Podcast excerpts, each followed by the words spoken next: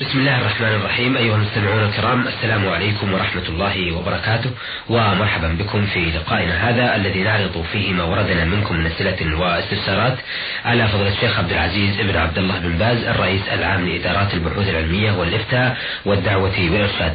مرحبا بفضل الشيخ عبد العزيز. فضل الشيخ عبد العزيز هذه رسالتان وردتنا من سعيد بن محمد من سلطنة عمان وسالم محمد سالم.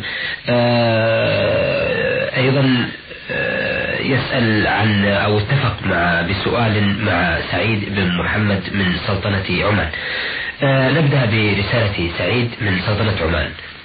آه، تحمل عدة أسئلة أولا يثني على مجهود المشايخ ويطلب لهم العمر المديد على زيادة عمل صالح يقول حددوا لنا الوضوء من الفرض والسنة. بسم الله الرحمن الرحيم. الحمد لله والصلاة والسلام على رسول الله. وعلى آله وأصحابه ومن اهتدى بهداه. أما بعد فإن الله جل وعلا شرع لعباده الوضوء عند إرادة الصلاة. قال سبحانه يا أيها الذين آمنوا إذا قمتم إلى الصلاة فاغسلوا وجوهكم وأيديكم إلى المرافق وامسحوا برؤوسكم وأرجلكم إلى الكعبين. الآية. فهذا يدل على وجوب استعمال الوضوء الشرعي على ضوء ما ذكر في الآية الكريمة. وفسر النبي صلى الله عليه وسلم ذلك بفعله عليه الصلاة والسلام.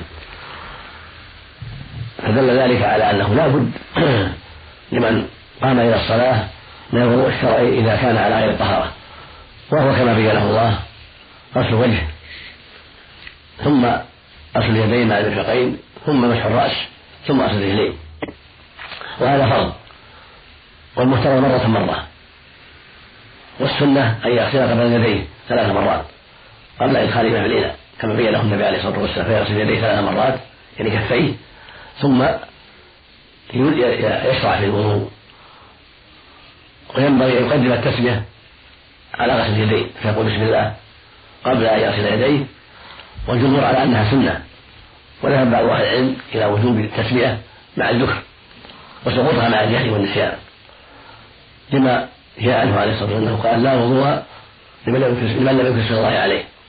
وهو حديث له طرق وفيها ضعف.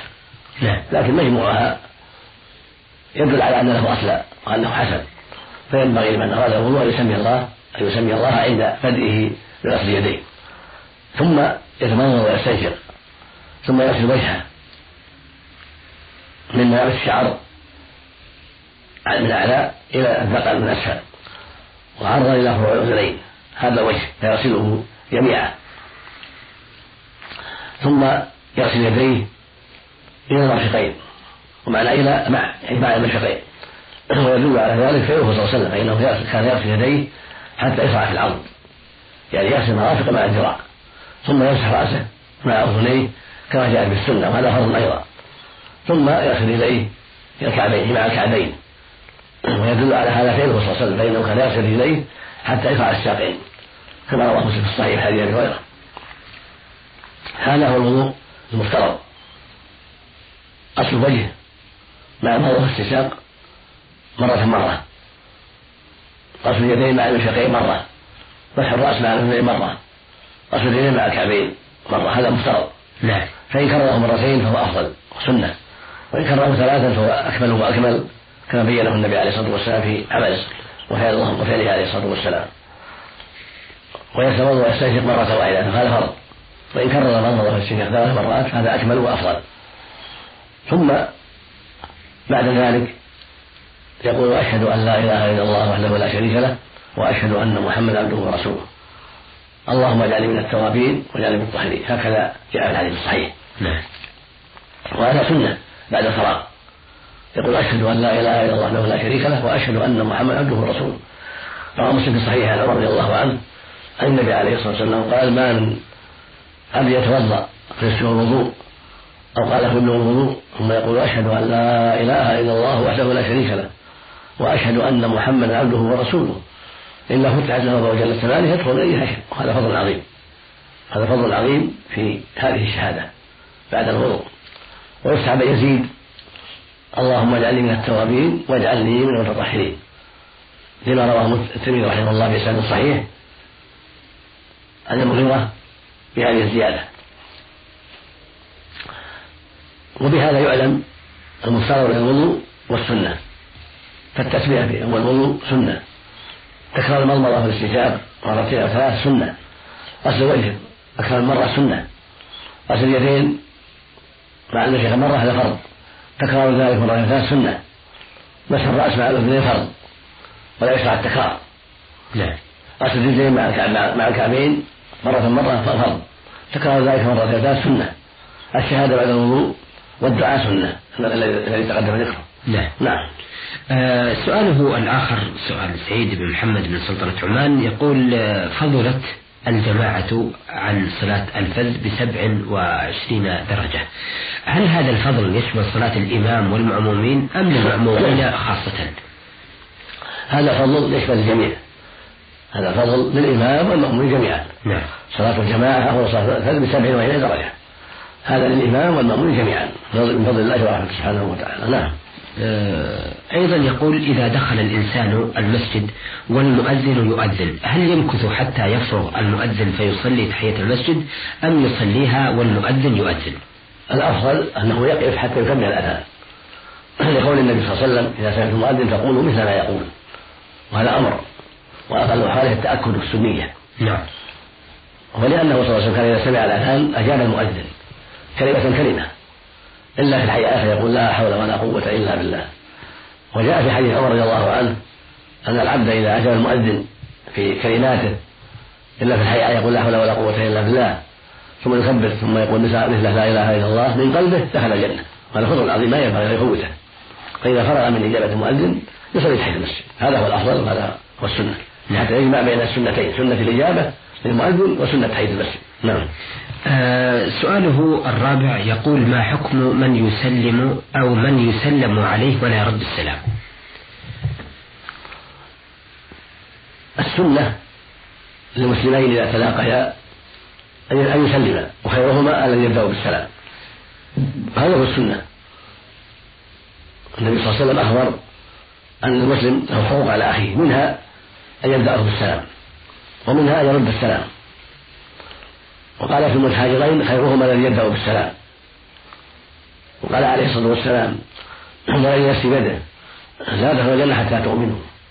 ولا تؤمنوا حتى تحابوا.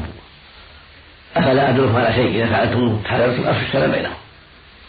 وكان وقال عليه الصلاة والسلام لما أتى المدينة أيها الناس أطعموا الطعام وأفشوا السلام وصلوا الأرحام وصلوا بالليل والناس نيام تدخلوا الجنة بسلام. فإفشاء السلام والعناية بالسلام والبدء به من السنن العظيمة. والرد واجب. من بدأ بالسلام فالرد عليه واجب. لأن الله سبحانه يقول وإذا حييتم تحية فحيوا بأحسن منها أو ردوها فالرد واجب والزيادة في الأحسن أفضل. فإذا قال السلام عليكم يقول وعليكم السلام. هذا واجب. فإن زاده قال ورحمة الله كان أفضل. قال وبركاته فهو أفضل. وإن قال مسلم السلام عليكم ورحمة الله وجب على مسلم أن يقول وعليكم السلام ورحمة الله. فإن زاده بركاته كان أفضل.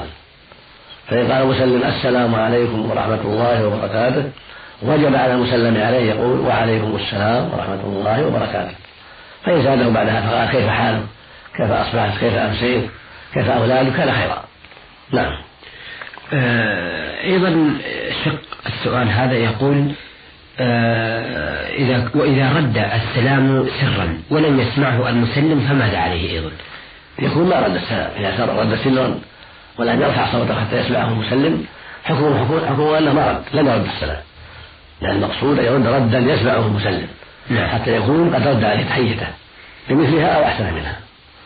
وقد يكون هذا من الكبر. فإذا كان من الكبر صار أقبح.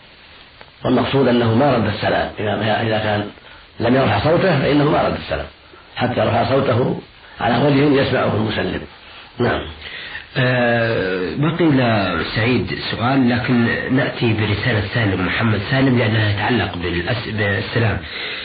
سالم محمد سالم يقول دخلت أنا وصديقي إلى المسجد ونحن نتحدث أه بعضنا إلى بعض. وبعد أن أدينا تحية المسجد سلمت عليه على العادة التي تجري في المساجد ومددت يدي إليه. فنظر إلي وأبى أن يمد يده إلي وقال آه، لم أفارقك. وهذه بدعة لم يفعلها الرسول صلى الله عليه وسلم ولا صحابته الكرام. وقد اتخذها الناس كالواجب اليوم عندما ينتهون من تحية المسجد ووقفت مدهوش أمامه. هل زميلي هذا أو صديقي على حق أم أنا الذي على حق؟ لا أعلم بأسا في أن يصافح المسلم أخاه بعد فراغهما. من تحية المسجد أو من الراتبة قبل الصلاة كراتبة الظهر أو راتبة الفجر. لا له بأس في ذلك. ولو كان جاء جميعا ولو كان قد سلم أحدهما الآخر قبل الصلاة لكن إذا كان ما جاء جميعا أو ما سلم أحدهما قبل الصلاة يتأكد تأكد المصافحة بعد ذلك. لأن أصحاب النبي صلى الله عليه وسلم كانوا إذا تلاقوا يتصافحون وكانوا إذا قدموا سفر تعانقوا قال أنس رضي الله عنه والشعبي كان أصحاب النبي صلى الله عليه وسلم إذا تلاقوا تصافحوا وإذا قدموا سوا تعانقوا. فثبت عنه صلى الله عليه وسلم كان يصافح إخوانه عليه الصلاة والسلام عند اللقاء. هذه سنة معروفة عن النبي صلى الله عليه وسلم وعن أصحابه.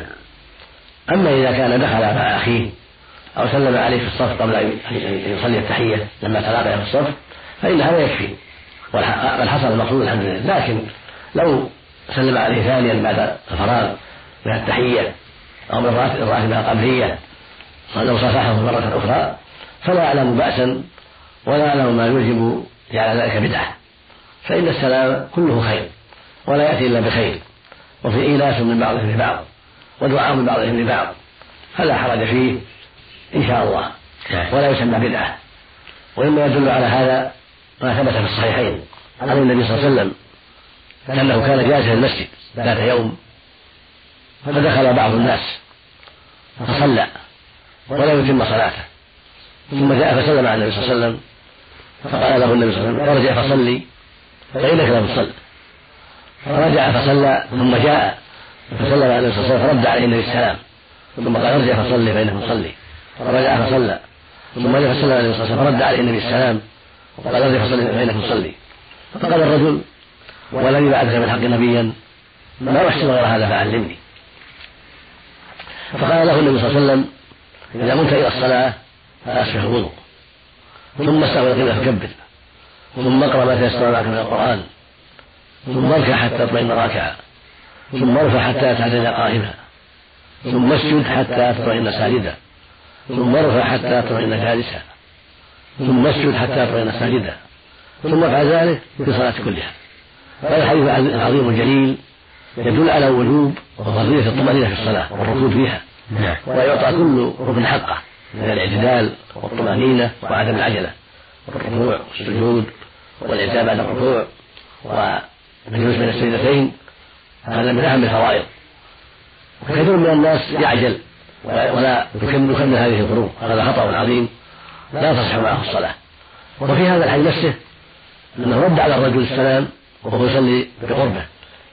فجاء إليه ثلاث مرات يسلم ويرد عليه النبي صلى الله عليه وسلم. ولا قال يكفي السلام الأول. مع أنه بقربه يصلي قرب يشاهده النبي صلى الله عليه وسلم ويرى حركاته ويرى طمأنينته وعدمها. والنبي يشاهده وكلما سلم عليه قال وعليكم السلام ورد عليه السلام ثم قال ارجع فصلي فدل ذلك على أن إعادة السلام لشخص حولك ترى تشاهده يعمل عملا ثم يسلم عليك مرة ثانية أن هذا لا شيء فيه. نعم. وثبت عن الرسول صلى الله عليه وسلم أنه ربما أنه كان إذا سلم سلم ثلاثا. والقصد من ذلك والله أن يفهم المستمعون. أو لعلهم لم يردوا في الأولى أو الثالث فينتبهون للرد. المقصود ان تكرار السلام للتعليم أو لتنبيه الحاضر حتى يردوا السلام أو لأسباب أخرى دعت إلى ذلك كاشتغاله بالصلاة. فاذا صار فيها شغل. فلما فرغ منها سلم على أخيه هذا لا حرج فيه إن شاء الله ولا ينبغي التشديد في هذا ابدا. نعم. نعم. لكن في بعض العامة يعتقدون إنه مكمل للصلاة ولا تكمل لا لا هذا هو ما له تعلق بالصلاة إنما تعلق بإيناس أخيه نعم. والسلام على أخيه والدعاء لأخيه بعد شغله بالصلاة. فإذا قد اشتغل بالصلاة وأقبل على الله في قيامه وركوعه وسجوده هذا أعظم في نفس الأمر مما لو حال بينه وبين أخي شجرة أو جدار ثم سلم جاء في الحديث إذا حال بينه وبين أخي شجرة فإذا سلم عليه مرة أخرى إذا سلم على أخيه ثم حال بينهما شجرة أو جدار سلم عليه مرة أخرى. فأي هذا وأي شغله بالصلاة أعظم نعم. إذا حال بينه وبينها شجرة نخلة أو نحوها لحظة نصف دقيقة أو ربع دقيقة أو ثانيتين أو ثلاث. المقصود أنها شيء يسير ثم يبقى يسلم عليه. هذا أقل بكثير من شغله في الصلاة. شكرا أثابكم الله. أيها السادة المستمعون إلى هنا نأتي إلى نهاية لقائنا هذا الذي عرضنا فيه رسالة الأخ سعيد بن محمد من سلطنة عمان يسأل عن الوضوء وأسئلة أخرى وسالم محمد سالم يسأل عن السلام بعد السنة أو تحية الم... أو بعد تحية المسجد يسأل عن السلام على الشخص على من يجاوره في الجلوس وقد اتفق في هذا السؤال مع سعيد بن محمد من سلطنة عمان. أه حتى نلتقي بحضراتكم نستودعكم الله مع شكرنا الجزيل لفضيلة الشيخ عبد العزيز بن عبد الله بن باز الرئيس العام لإدارات البحوث العلمية والإفتاء والدعوة والإرشاد. تحية لكم والسلام عليكم ورحمة الله وبركاته.